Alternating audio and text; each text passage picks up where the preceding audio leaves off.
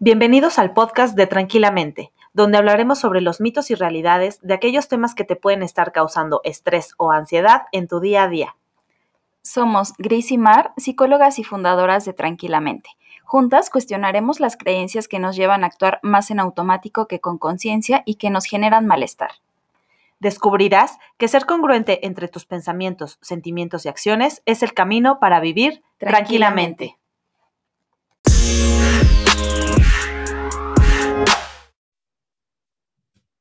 Hola, ¿cómo están? Bienvenidos a un episodio más del podcast de Tranquilamente. Hola, Mar. Hola, Gris. Pues el día de hoy vamos a hablar acerca de la fobia social. Nos parece un tema muy importante a tratar acá. Como ustedes saben, en Tranquilamente hablamos de temas relacionados con estrés y ansiedad. Y una de las manifestaciones de la ansiedad es justamente a través de esta fobia. Sí, y aquí, bueno, de entrada sí me gustaría decir que es normal sentirnos nerviosos en algunas situaciones sociales. Por ejemplo, si vamos a tener una primera cita con alguien o si vamos a asistir a una reunión o dar una conferencia, pues es probable que tengamos algunas sensaciones como de un poco de taquicardia o de sudoración o incluso que sintamos como mariposas en el estómago. Eso es totalmente normal. Sin embargo, en la fobia social, esa sensación de ansiedad y miedo es totalmente elevada, desproporcionada y buscamos constantemente evitar las situaciones que la provocan. ¿No es así, Mar? Así es. Por eso es muy importante tener esta diferencia desde un inicio. Hoy vamos a hablar acerca de la fobia social. Así es que si te identificas con alguna de estas situaciones que vamos a, ir conversando, pues también eh, es importante aclarar que no necesariamente entra como en esta categoría de fobia social, pudiera ser eh, alguna manifestación en una intensidad menor, pero es importante que podamos ir identificando estas cuestiones. Sí, entonces, eh, bueno, como decía, ¿no? Las interacciones de todos los días es, pues, hasta cierto punto normal que nos causen como esa ansiedad. Sin embargo, cuando es demasiado estos, estos síntomas, eh, el temor, la inseguridad, incluso tenemos vergüenza o miedo a que los demás nos culpen, nos juzguen, que se burlen de nosotros. Y esto llega a afectar eh, cuando ya es un trastorno pues llega a afectar la forma en la que nos relacionamos con otras personas, a lo mejor ya no queremos ir al trabajo o a la escuela o a, asistir a eventos sociales porque eh, sentimos que todo el tiempo estamos expuestos a, este, pues a pasarla mal, ¿no? Entonces, esa es como la principal característica. Cuando esto ya altera nuestra vida cotidiana, entonces quizá pudiéramos estar hablando de una fobia social que eh, también como aclaración eh, se deriva de la ansiedad. Así es. Y justo de fondo hay todo este temor a ser juzgado, a ser criticado por las otras personas, incluso a ser observado. Entonces, eh, como decías, Grace, evitan muchas situaciones que impliquen el contacto con otras personas de manera general, con personas con las que regularmente no, no se siente uno en confianza que son grupos nuevos, que son personas desconocidas o con las que tienes como una interacción eh, limitada, por decirlo de alguna manera, es entonces cuando aparecen todos estos temores al, al que van a pensar de mí. Y este temor es a tal grado que me paraliza. Sí, creo que ahí es otro punto importante, ¿no? El ya no asisto, o sea, no, no es lo mismo a lo mejor eh, como que me dé miedo eh, o pensar, China, a lo mejor si me llevo estos zapatos me voy a caer en plena pista de baile y la otra es mejor no ir a la fiesta porque qué tal que me caigo, ¿no? Cuando es algo que ni siquiera ha pasado. Entonces, eh, creo que esto que hablas de paralizarnos, pues es un ejemplo muy, importante.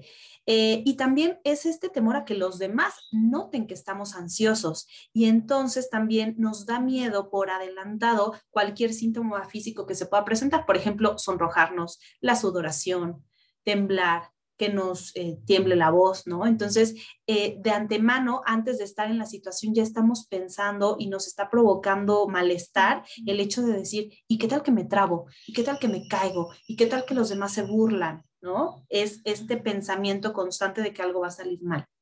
Sí, también aquí algo muy importante es que se va, digamos que estudiando esa eh, experiencia o esa situación a la cual nos vamos a afrontar desde lo que puede suceder antes al prepararme para esa situación estando en la situación y después de la situación. Entonces también viene acompañado de muchos pensamientos que a su vez alimentan la sensación de ansiedad en donde pues voy previendo todo aquello que pudiera sucederme, e incluso tanto, como decías, Cris, en las sensaciones físicas, en lo que voy a decir, ir repasando como diálogos de qué palabras voy a utilizar, cuándo las voy a decir, en qué momento, qué tal si me preguntan tal cosa. También hay mucha anticipación de cómo pudiera ser esa experiencia a la cual me voy a afrontar. Y justo pues también, como decíamos, lo característico de la fobia social es que entonces evito situaciones que tienen que ver con el contacto con otras personas y pueden ser cosas de la vida cotidiana, tanto como a lo mejor comer en público o pasar a un lugar en donde ya todos están acomodados, supongamos que es una, una comida, entonces ya todos están en su asiento y yo llego, entonces eso también me causa muchísima ansiedad, o el también el acudir a un baño público, el acudir a una cita, ya sea cita de trabajo o cita pensando en una relación de pareja o incluso con amigos, ¿no? A lo mejor entra este miedo a que vayan a llevar a una persona que no conozco. Eh, el iniciar una conversación también es algo que puede causar muchísimo trabajo, que puede hacer como de hasta pena saludar a otra persona. Entonces, ¿cómo le voy a decir? Si solo la saludo con la mano o la abrazo, me acerco, que todo esto son detonantes que pueden estar causando ansiedad. Y como decías, esto, eh, digamos que lo peor es que nos provoca malestar no solo en el momento de estar en la situación social, sino antes, durante y después, ¿no? Mucho tiempo antes tú ya estás pensando en lo peor que puede pasar, durante y también cuando se termina regresas y piensas en todo lo que salió mal. ¿No? Y e, eso incluso te puede llevar a estar en una situación donde te sientes mal, pero no sabes qué hacer, ¿no? Y tienes que afrontar eh, todos esos síntomas que aparte, pues como no quieres que los demás se den cuenta, entonces pues vas mucho al baño, te apartas, te pones en el lugar más escondido, eh, evitas completamente la situación o te vas corriendo, ¿no? Casi, casi sin avisarle a nadie. Claro, y también puede pasar que llegue a un punto tal que te paralice, que entonces hasta tengas esta necesidad de renunciar a tu trabajo, porque ya no te es posible interactuar con otras personas o piensas que todo el tiempo estás fallando, que lo estás haciendo mal, que te es imposible presentar un informe, un trabajo que te pidieron y esto te lleve a renunciar. O en el caso a lo mejor de chicos que estudian, también puede ser que la amenaza tal de entrar a una nueva escuela, el conocer a nuevas personas, te lleven a que pasen algunos días o unos meses por mucho y entonces tomes la decisión de abandonar tus estudios. Entonces, eh, como vemos, esto lleva a un grado mayor de implicación que solo el sentir como este nerviosismo, esta ansiedad ante situaciones nuevas, sino que llega a ser realmente incapacitante.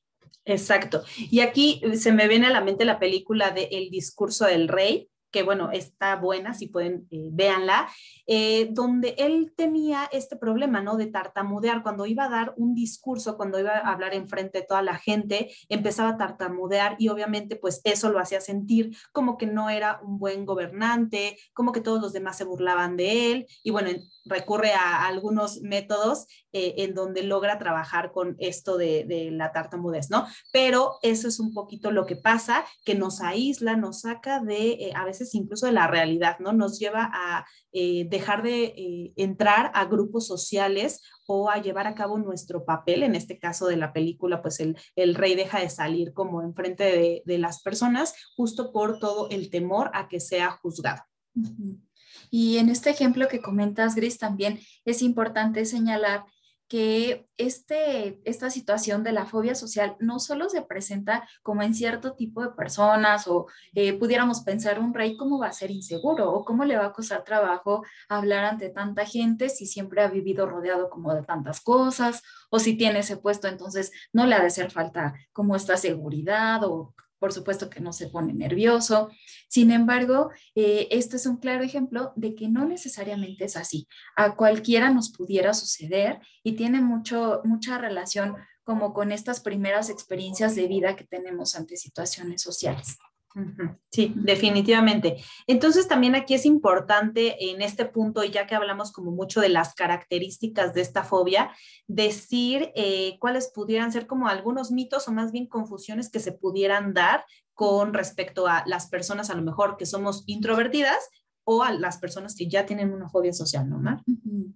Sí, y, primeramente, pues lo que llegamos a pensar cuando vemos a una persona así es justo esto, ¿no? Que entonces es una persona introvertida, que es aislado, que la así es, que entonces es, hasta los podemos etiquetar, ¿no? Como al que se siente en el rincón, el que no le habla a nadie, el rarito del trabajo, y este tipo de etiquetas, pues también más que ayudar a la otra persona, lo que hace es como pues hacer que se vaya aislando más y que sea más complicado pasar por este proceso.